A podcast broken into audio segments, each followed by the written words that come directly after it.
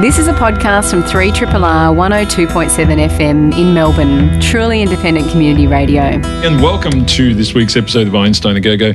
I'm Dr. Shane. You are listening to 3RRR. In the studio with me is her pregnant self, Dr. Lauren. Good morning, Dr. Shane.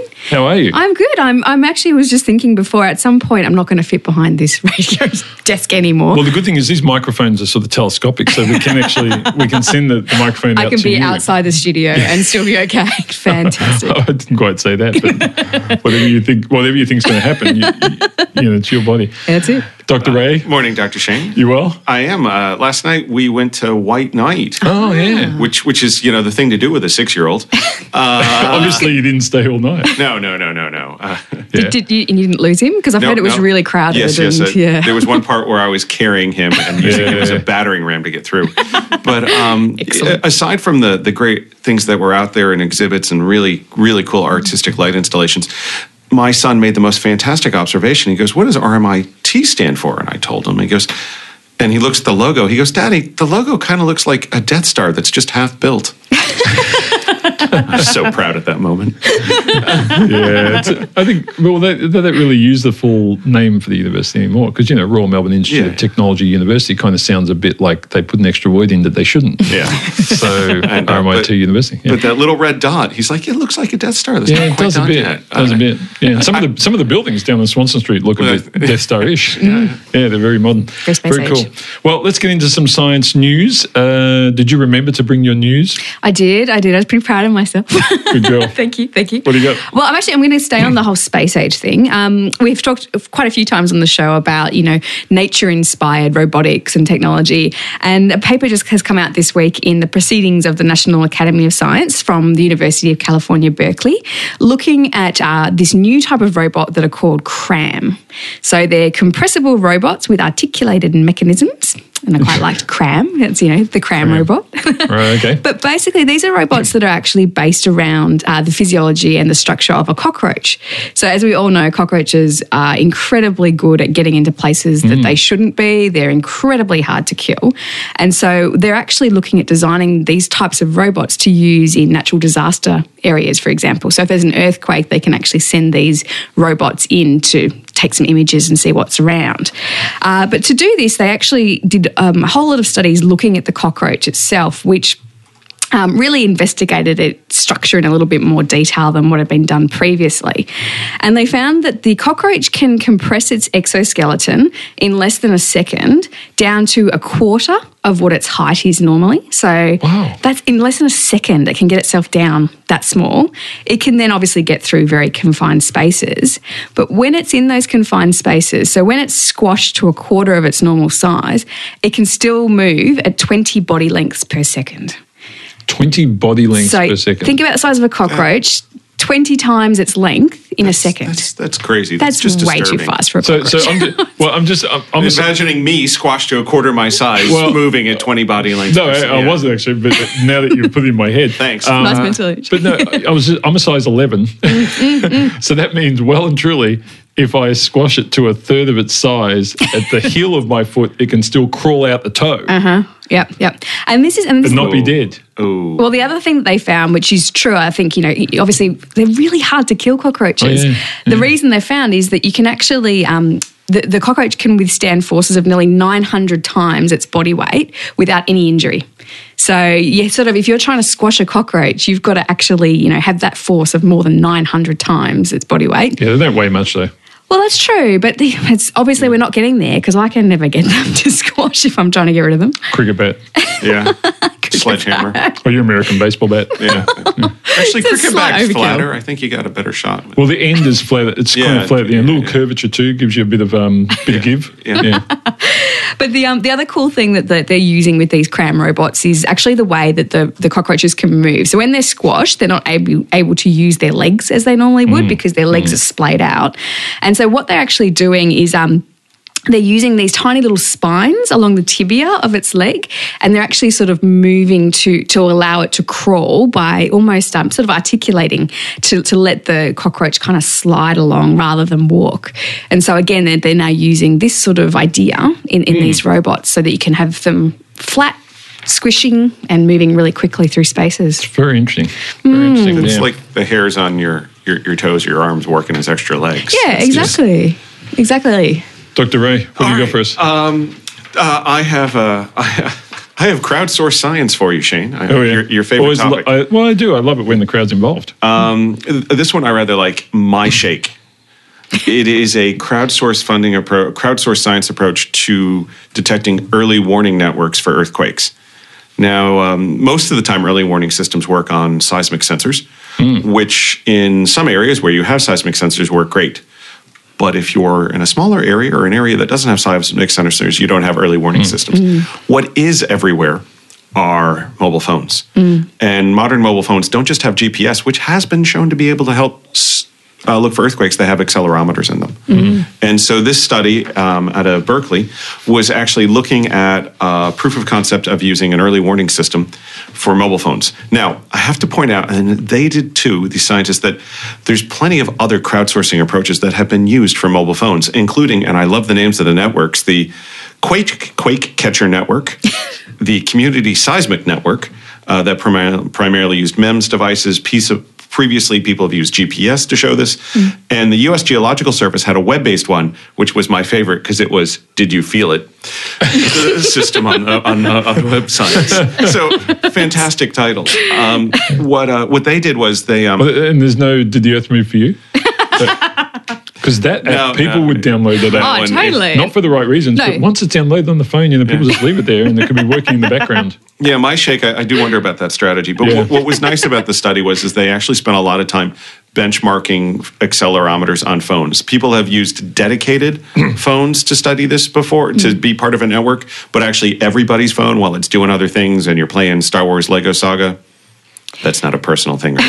anyway, um, th- that, uh, that that they they actually still work. And as an anecdote, they pointed out you can record a five, a magnitude five earthquake at a distance of ten kilometers on a phone detection system. And that's quite amazing if you think about, like, you know, when you're using your phone. So, say if you can, can you, so if you were going for a run, for example, do you think it could still pick it up? Like, So- if your phone is bouncing, They actually spent a lot of time benchmarking what was accelerometer patterns for non-human behavior for human mm. behavior, mm. sure. and then they said, "What's the anomaly?" yeah, And yeah. the beauty of it is, if it's a distributed sensor network, They let's- all do it. They all do it. Mm. So there's there's so many sensor points that Yeah. it was Yeah. about the algorithms and processing for dealing with a large amount of data mm. because you have so many sensors. Mm. So, would um, people have to sign up for that, or could yeah, that you, be? you Yeah, have to at the moment. download the app. But And I, then- know, I know there's very specific regulations with Apple and, and various companies too on releasing both the GPS and accelerometer Mm. data through apps. Like you can't just write an app and do it. It's Mm. it's actually not that easy to get access to to some of that data. Mm. So it, I mean, this I, I find this fascinating because the, the work that was done a you know year or so ago at in Berkeley was around the fact that you know there were a small number of you know, relatively small number of um, distributed, very spec- uh, specific sensors designed to pick up earthquakes. But I think that that piece of work, they said they needed a minimum of five thousand phones.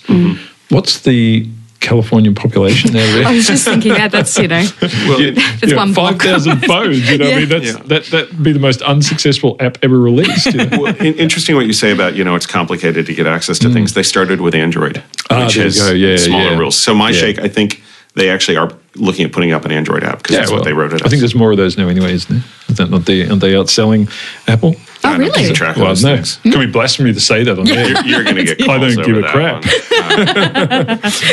Now, um, you guys interested in running uh, somewhere between four and seven kilometres a night in order to enhance your immune systems if you were to get cancer? Oh, okay. Oh, If it, if it could prevent it, I would. Well, sadly, that's what it is for a mouse. Oh, I'm not sure how that tracks for a human. Oh, oh dear. So that's a long But, way. uh, we go by body length. We're in trouble. yeah. Uh, well, this is the interesting thing, actually. Out at the University of Copenhagen in Denmark, um, a guy um, named Pernille Hojman has been working. Um, sorry, a lady named Pernille Jo- Hojman has been working on um, the idea that we can sort of supercharge our immune system um, by by exercising, and it's a way to either prevent um, cancers occurring or halt their growth Mm. once they have occurred. Definitely not remove them. So just to be clear, there, it's only the first two. Mm. Sure. Um, she's been doing these experiments with mice, and uh, there's there's a great line in the article I read about this. Apparently, the mice chose to run between four and seven kilometres. I'm not sure about that. Cho- chose to run. Okay. Um, anyway, it, it managed to up the sort of um, the sort of reduction in growth and, and mm. slowing the growth by about 60% mm. um, of these tumors, which is that is not an insignificant result. Mm, that is quite extraordinary. In fact, a lot of drugs that do that are seen as you know amazing.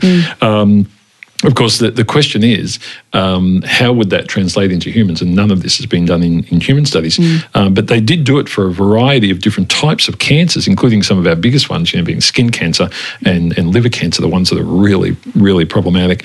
Um, lung cancer, um, they did about six different main ones. So it's it's interesting. I mean, it sort of shows you that, you know, your body, as it's producing adrenaline, switches on a lot of different things. Um, and that our, you know, the big push at the moment, whenever you hear cancer stories at the moment, they seem to be about switching our immune system on, getting our cells to kill the cancer. That seems to be the approach that we're moving into, as opposed to the previous approach, which was chemotherapy and, and surgery. Um, so, you know, if we can get our own bodies to fight cancers, which they're naturally designed to do anyway, in a better way, we might have a better chance. But yeah, four to seven kilometres. Let's try and do the math there. yeah. And uh, I mean, you've got to at least multiply it by 10. Yeah. Yeah. all of a sudden, that's not as, not as Now, appealing. that's probably not right, but that's 40 to 70 kilometres a night. So have, have people ever looked at cancer rates in ultra marathon runners?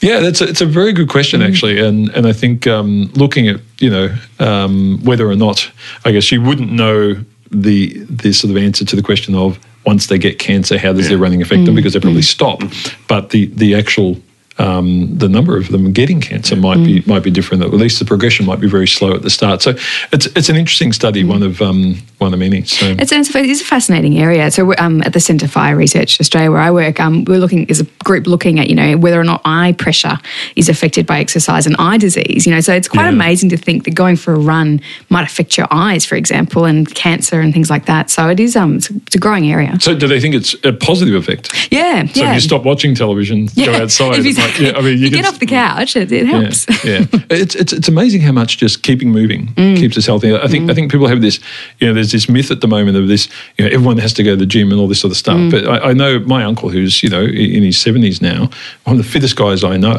and he bloody walks everywhere. Mm. Yeah. He's always walking. He's you know one minute he's doing, you know, he's, he's in Nepal, next minute he's somewhere in Africa, you know, doing every mountain he can he can climb. Yeah. Um, but he's very healthy. But he's always moving. Mm. Yeah. He's never sat down and stopped. I'm not sure, sure if the guy even owns a television. Yeah, Actually, lives. yeah. In, that being said, he lives in Torquay, um, but you know, drives a '57 Mustang. Who great. needs a TV?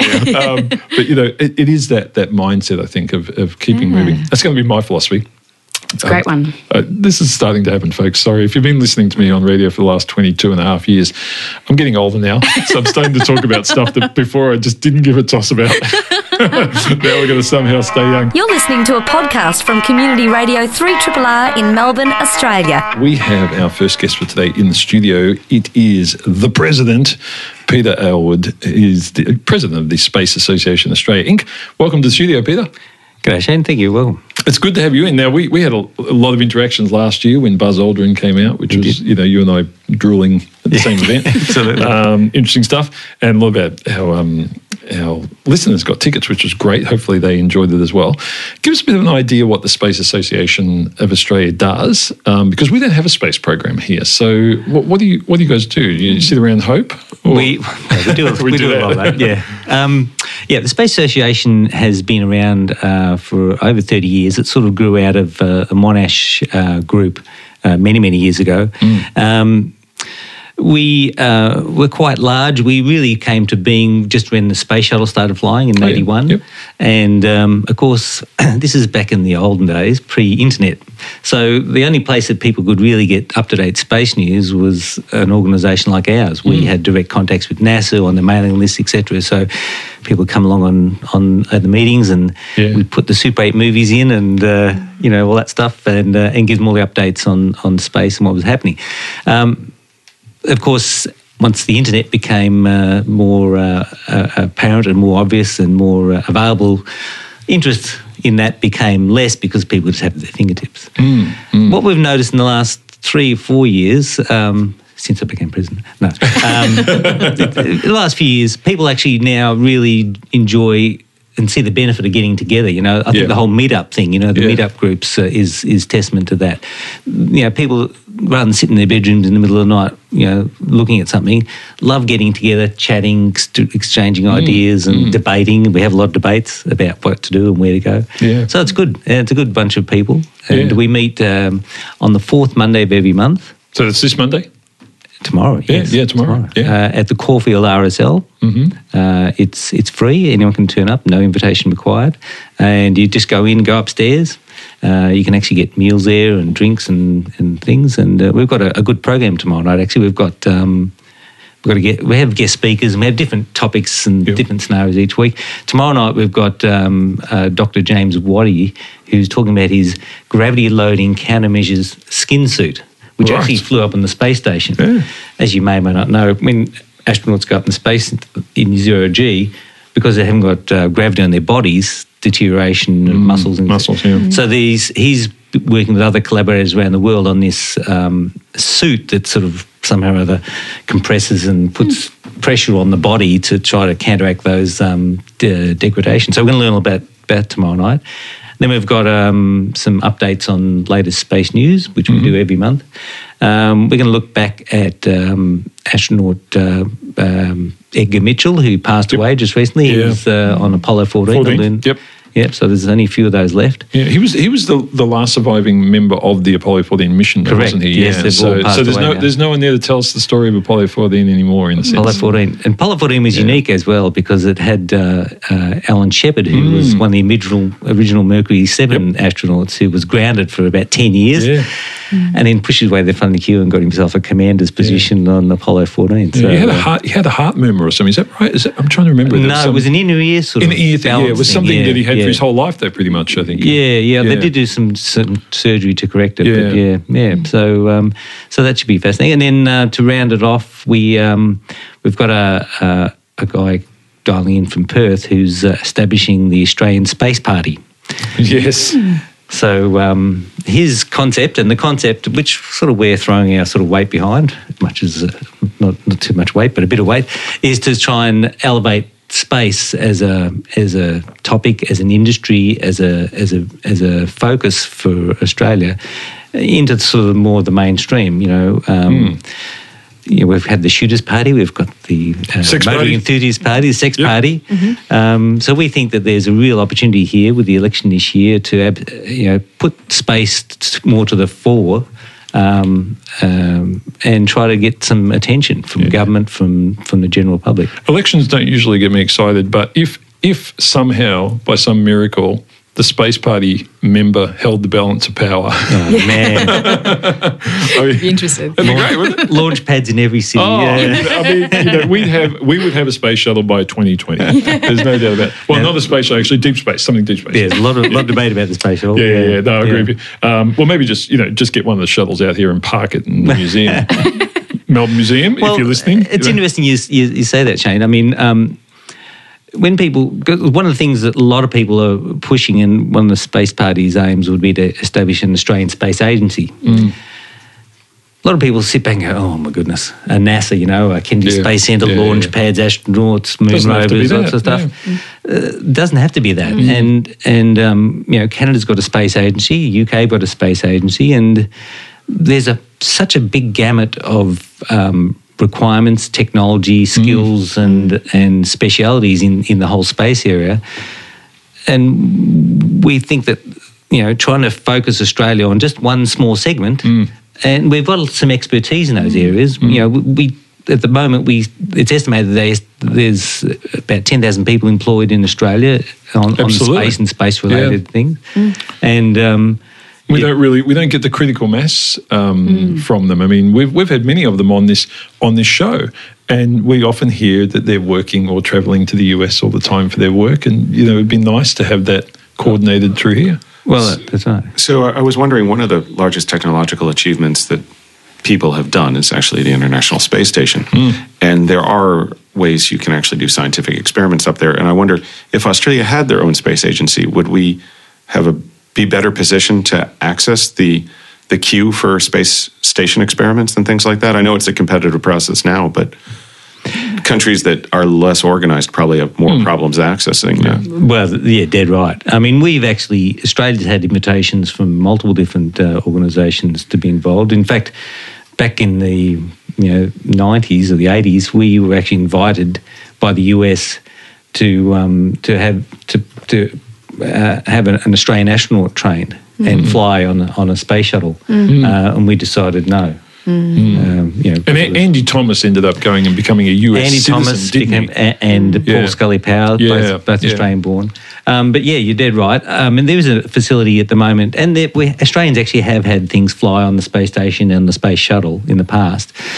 But one of the things that uh, really sparks my interest is the uh, partnerships, particularly that you can have with the European Space Agency. And Canada does this.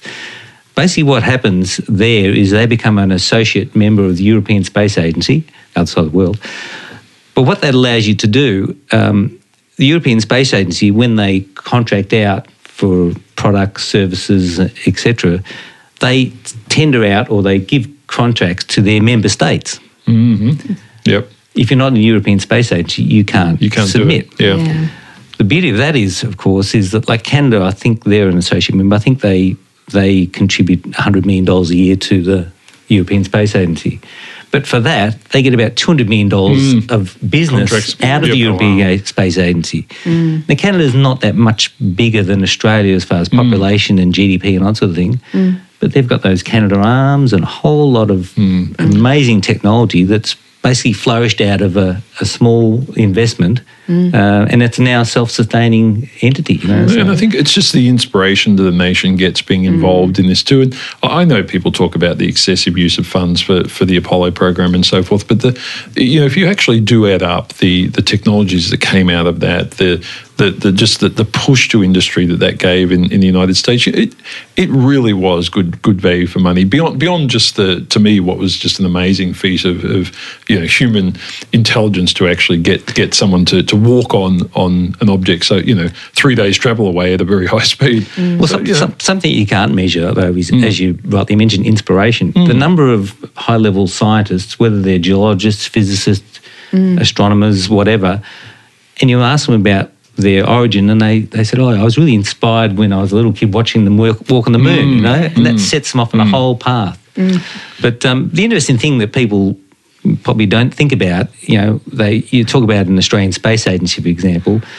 Well, why would Australia spend money on space? It's just waste, you know. Well, as we sit here right now in 2016, we spend about seven or eight billion dollars a year on space.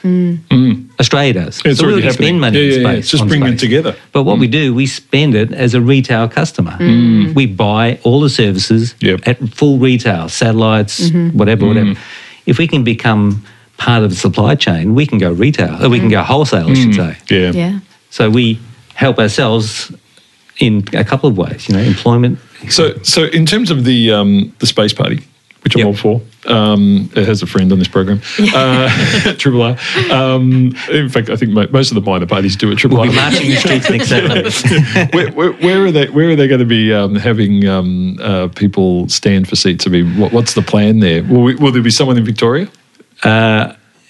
That's a little bit far out yet. We're, we're sort of actually the meeting tomorrow night. We're having uh, we're having this basically the you know, launch, soft Yep. launch of the space party.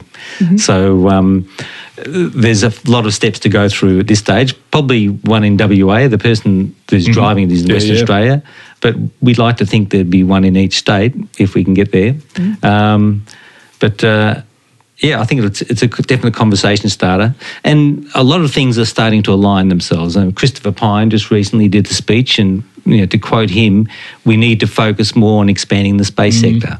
Um, uh, I think I related to you before the The changes. the changes Yeah. in the in the uh, Actually, we could be just we've just got a minute to go before we have to uh, go to a track. But um, you you were just looking up the changes in the names of that ministry uh, over the last few years, and, and you read them out. It sounds like an episode of Utopia, but uh, yeah, well, pretty December close. It does. December 07 to December 2011, the department related to space was Department of Innovation, Industry and Science and Research. December uh, 11 to to, to March 2013, Department of Industry, Innovation, Science, Research and Tertiary Education. March, 30, March 2013 to September 2013, Department of Industry, Innovation, Climate Change, Science, Research and Tertiary Education. Howard government elected. Oh. December, uh, Sep- Uh, September. Abbott, government. Abbott government. Yeah. Oh, we're going Freudian too far back. there. Sept- exactly. September 2013, Department of Industry. That's all right. Yeah. December 2014, Department of Industry and Science. Yeah, We, getting we- back we- there. remember, yeah. we got a science minister back then. Yep, making some mm-hmm. progress. Yeah. September 2015, Malcolm Turnbull. It's now the Department of Industry, Innovation and Science. So they found the, they've rediscovered innovation. So there's hope for us. They could chuck space in there. No one would even notice. It changes that often. No one would even notice that it happened. Even the people in the very department. The only people would notice would be the people printing business cards for them. that keep going, woohoo, they've done it again. Talk about spend some cash. Peter, thanks so much for coming in today. No doubt we'll be talking about other big things that are coming up in the space arena for Australia and There's- um, there's- exciting things. There's a big, big announcements coming up in the next couple of weeks in Melbourne and for the rest of Australia. So um, some high profile people will be here. Stay tuned. Stay tuned to Triple R and uh, and go to our website space.asn.au and you'll get information there as well. And come along to our meeting tomorrow night. It's free. It's a lot of fun, and you'll meet some really interesting people. Sounds good. So that's at the Caulfield RSL, just uh, upstairs. Um, Peter Elwood, President of the Space Association of Australia, thanks so much for chatting to us. Pleasure. Thanks for having me. You're listening to a podcast from Community Radio Three Triple R in Melbourne, Australia. And we have another guest in the studio. It is Dr. Peter Crouch. He is an NH&MRC R.D. Wright Fellow in the School of Biomedical Sciences at the University of Melbourne. Peter, welcome to the studio. Great. Thanks for having me in. Um, now, you work in an area which is, I mean, this is a, a serious um, condition that many people have. I'll try and get the name right. Correct me if I'm wrong. It's amyotrophic lateral sclerosis, ALS. That's correct. Um, What I'll probably do though is I'll talk about it as uh, motor neuron disease or, or Mm-hmm. Yep. MND. Yep. Uh, yep. Now, I'll just get you to move just a little bit towards the microphone there. Um, first of all, in terms of motor neuron disease, what, what is actually happening? I think people have seen some high-profile versions of this on, you know, television and so forth, um, and it seems to be the breakdown of, of everything that allows us to control our bodies. I mean, but more specifically, what, what's going on? Um, basically, within the uh, central nervous system, there's uh, specialized nerves um, known as motor neurons. Mm-hmm. And their primary job is to make sure that the signals get from your brain to the muscles that help you move, uh, breathe, speak, swallow. So during um, motor neuron disease, what happens is that these particular cells in your central nervous system start to deteriorate.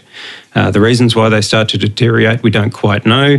Uh, but what we do know is when they start to deteriorate, uh, the, the deterioration is progressive and relentless. So, And, and over, I mean, when, when you say progressive, over what period are we talking about from sort of go to the point where people are essentially dying of this disease? Sure. Uh, it can be very variable um, depending on the type of motor neuron disease you've got. Um, the general rule of thumb is that most people aren't going to survive about three to five years after their first diagnosis. Um, but of course, that's dependent upon the stage during the disease that they were actually diagnosed in the first place. Um, so, if the diagnosis is relatively late, your prognosis may be relatively short. Uh, but then you've also got some natural forms of the disease, disease where it actually progresses quite slowly. Um, some some people can live with the disease for five, ten years. Right. I mean, it's not a long time though. Even when, when you say it like that, it's, it's actually a very short period of um, survival rate. Yes, for, for like absolutely. And, and who who ends up getting this disease? Is it something that is carried genetically from from parents to children, or does it just pop up randomly? Who who ends up with ALS? It's um, like many neurodegenerative diseases. So, uh, neurodegenerative diseases of the central nervous system, eh, the, the most widely known and the most prevalent is Alzheimer's disease. Uh, you've also got Parkinson's disease. Uh, motor neuron disease is uh, in that family of diseases. And there's a commonality across all of them in that most of the cases are sporadic. That means there's no clear reason why a particular person got that particular disease. Um, but similarly, there is a small percentage of cases in motor neuron disease, Parkinson's, and Alzheimer's which are genetic. Uh, and of those cases, uh, in motor neuron disease, uh, there's about, I don't know, 10 to 20 genes which have already been identified as causative genes. Um, the first of these was identified about 20 years ago, the, the gene for superoxide dismutase 1, uh, SOD1. Um, that particular gene, uh, we, we know what the gene is for. It encodes a particular enzyme in the body that's needed in every cell in the body. Um, that enzyme, its job in every cell in the body is to detoxify superoxide radicals. These are a form of oxygen that causes damage if left un- unregulated. Um, so the superoxide dismutase gene, mutations in that gene as a causative event in motor neuron disease was identified over 20 years ago. Uh, that accounts for only about mm, two to five percent of cases in the clinic. Right. So the majority of cases of motor neuron disease are uh, sporadic. A small percentage are genetic, which does mean that the genes can be passed on to your children. Um, and of those genetic cases, the superoxide dismutase one gene is probably the be- be- uh, most widely studied.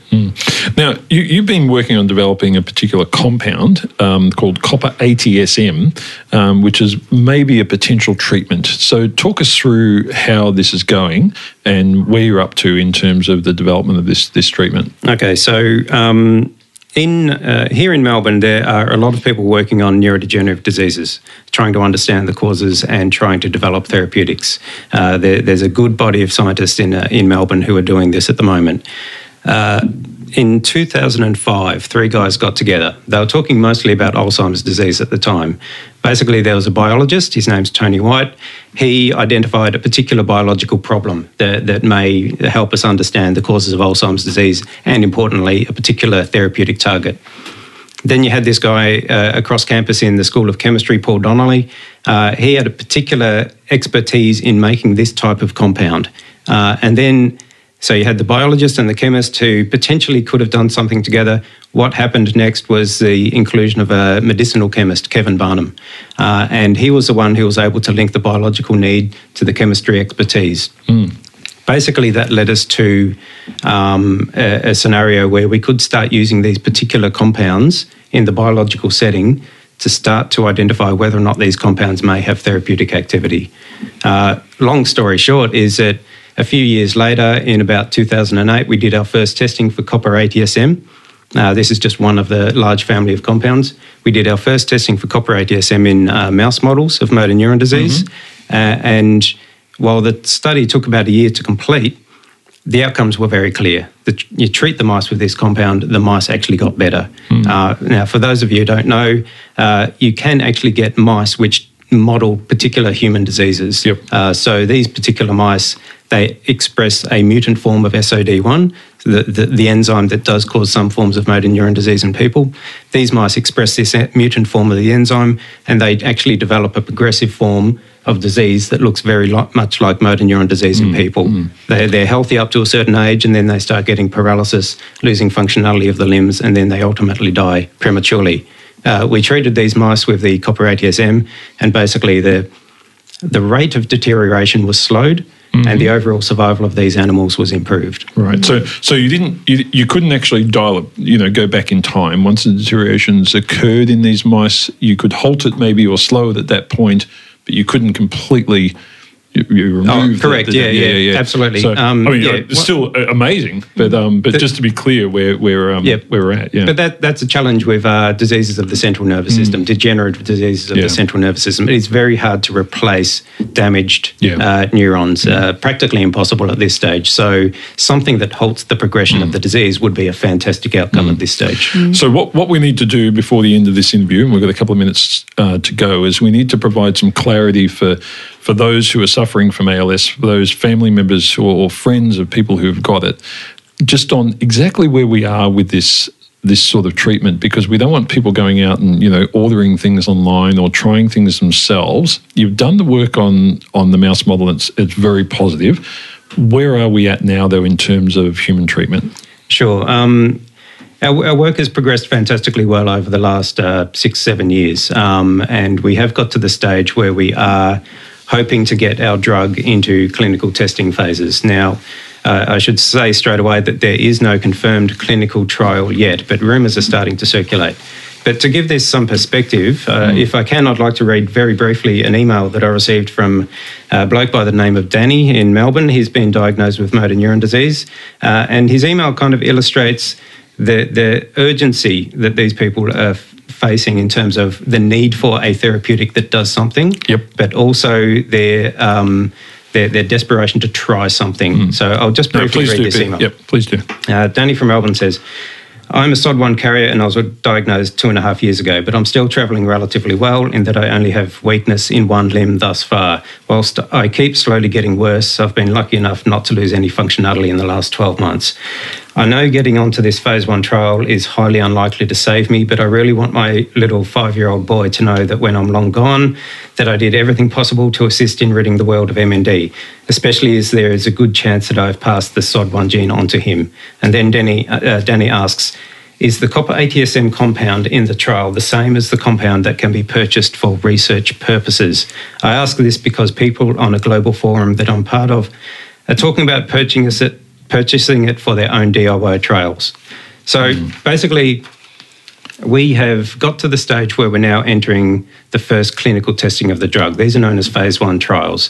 Phase one trials are designed solely to make sure that the drug is safe to give to people. Hmm. That's the stage that we're approaching. We're not actually there yet. We're hoping that it will be announced relatively soon. When it does get announced, it'll get announced uh, via official uh, uh, avenues, something like clinicaltrials.gov, which is a, a registry of all of the current clinical trials. Once it's officially announced, people can go to these sorts of uh, places for that sort of information. Yep. Where the trial is going to be done, who's going to be doing it, and whether or not you can actually be involved in it. The second point that Danny raised, though, about the uh, whether or not the drug going into the tri- uh, trial is the same as what we've been doing in the mice, the answer is absolutely no. Um, drugs that work in mice uh, can't just immediately be given to people. So that concept of a do- DIY trial using a research grade compound is a very dangerous concept. Uh, the the drug development companies that take this drug into the clinic, they spend a lot of work making sure that what we've developed in the mice can actually be translated to people with the disease. Well, I think um, it's important we get that information out there, Peter. What I will do is I'll ask you to to let me know when um, when the trial does start, and as uh, you know, we can we can make people aware on the program as well and get the word out there. Absolutely. Um, absolute message, though. You know, don't don't try and sort of. I know this is a time sensitive issue for many people, but you will actually probably. You know, there's a good chance you'll make things a lot worse if you um, try doing what is, you know, asked about in, in that email from Danny you read out. Absolutely, yes. Um, Peter, thanks so much for coming in and talking to us. It's a, it's an area where we hope there's some some good progress soon. That sounds like your initial work is is very very promising. Hopefully that will translate quickly, and hopefully this will be one of the areas where we can maybe speed through the trials a bit bit faster than what has you know been the historical norm uh, where possible. But I, Hopefully. I know all that comes down to funding and so forth as well. So um, good luck with the trials, and um, keep us posted on how it's going. Excellent. Thanks for thank you for giving me the opportunity to talk about this work. No problem at all. Peter Crouch is uh, NH MRC Wright Fellow in the School of Biomedical Sciences at the University of Melbourne. You are listening to a podcast from Community Radio 3RRR FM in Melbourne, Australia. We have a guest in the studio. Our third and final one for today is Dr. Alicia Oshlack. She is from the Murdoch Children's Research Institute. Welcome, Alicia. How are you going? Good. Thanks for having me. Do you remember about 20 years ago I was your second year lab teacher? I remember clearly. That- Was it a bad experience? No, I've never forgotten you for some reason. Oh, isn't that Yeah. nice? Yeah, I must have done something bad. Your comment from earlier about getting older fits in that context. Yeah, no, it probably wasn't quite 20 years. It was more like 15, but it was a while back, I think. Yeah, yeah. Mm. So you, you're going to have to tell us. You so back then you were in physics and you were in the School of Physics at, at the University of Melbourne, and somehow now you're in the Murdoch Children's Research Institute doing work on big data. How do you make that transition, and why why did that happen? Yeah. So bioinformatics is, I suppose, a field where, as you suggested, we look at big data sets and we work out how to analyze it and, you know, how to extract important scientific information from the data. And um, when I was in the physics department, I was working in astrophysics. Yeah, and I remember. we were working with large data sets and data sets that came from telescopes. And I suppose some of the tools that we use, some of the computational tools, statistical tools that we do to make sense of the data in astrophysics are some of the same sort of concepts that we're now using with genetic or genomics data. So I transitioned from um, from the physics into the, the sort of biological sciences. Um, more than 10 years ago. And really, actually, before bioinformatics became such a big field like it is now. Um, but, but I suppose I, was, I managed to transfer those skills that I'd learnt in physics um, into biological applications. Now, I'm not sure if you were like me, but when I was back in physics, you know, if you'd taken me into this new environment, there would have been a conversation that probably went something like, What is that?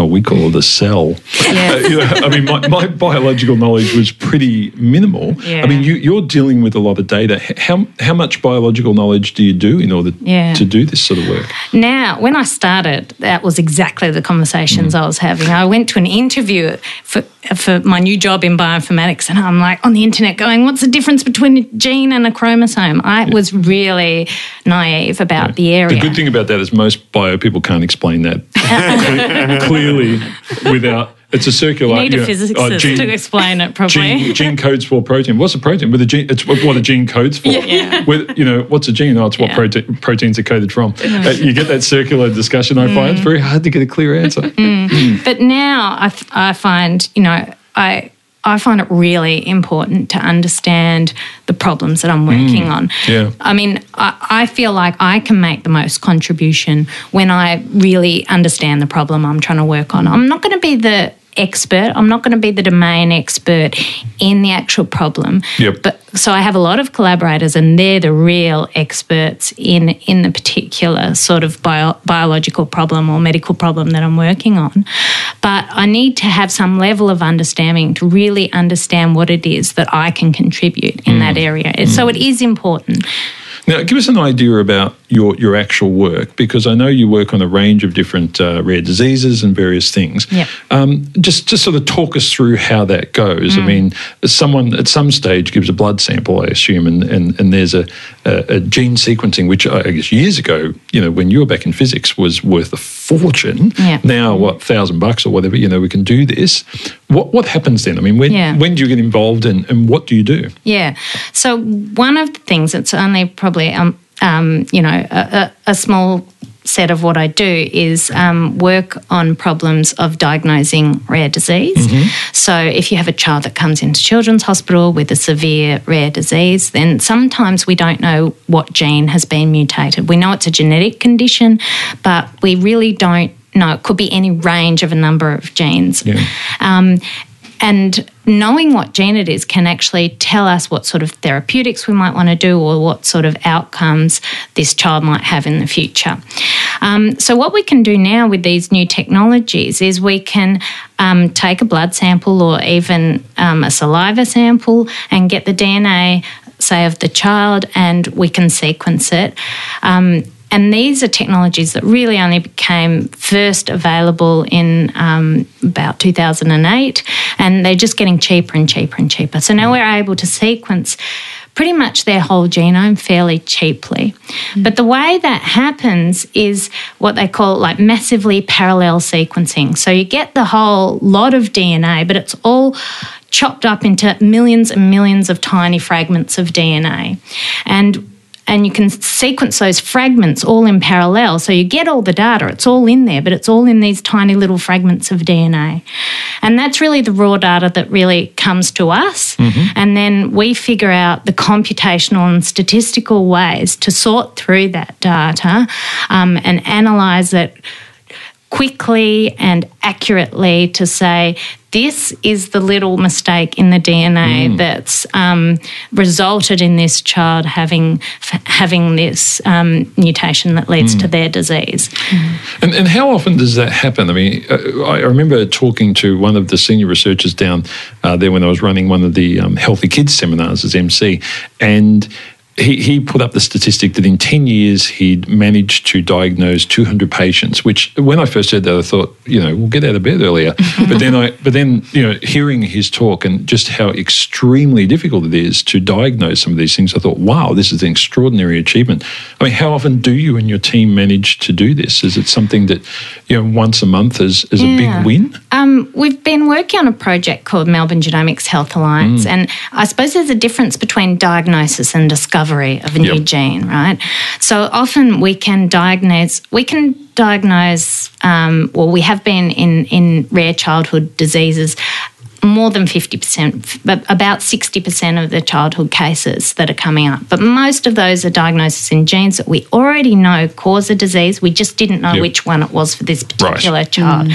And that's different from gene discovery, where we can see a, a mutation in the DNA, but there's still a lot of work to go to know whether that mutation is the cause of this child's disease, right. and that's that's a different thing. So, um, so we do work on that, but then you have to follow it up with lots of other experiments and, and lots of other things to make sure that you know that really is the mutation that causes this. And- we often talk about individual genes, but in most of these cases, there's there's a lot involved, isn't there? It's combinations of, of different genes, and you know, you you you hear about, um, for example, I think with things like um, MS, you know, the number of genes that have been discovered that are linked to MS, and you think, gee, how do you how do you work out which ones are the ones? That, how do you do that? Yeah, so we call that sort of complex disease, where there's lots of little um, contributions from a lot of different genes.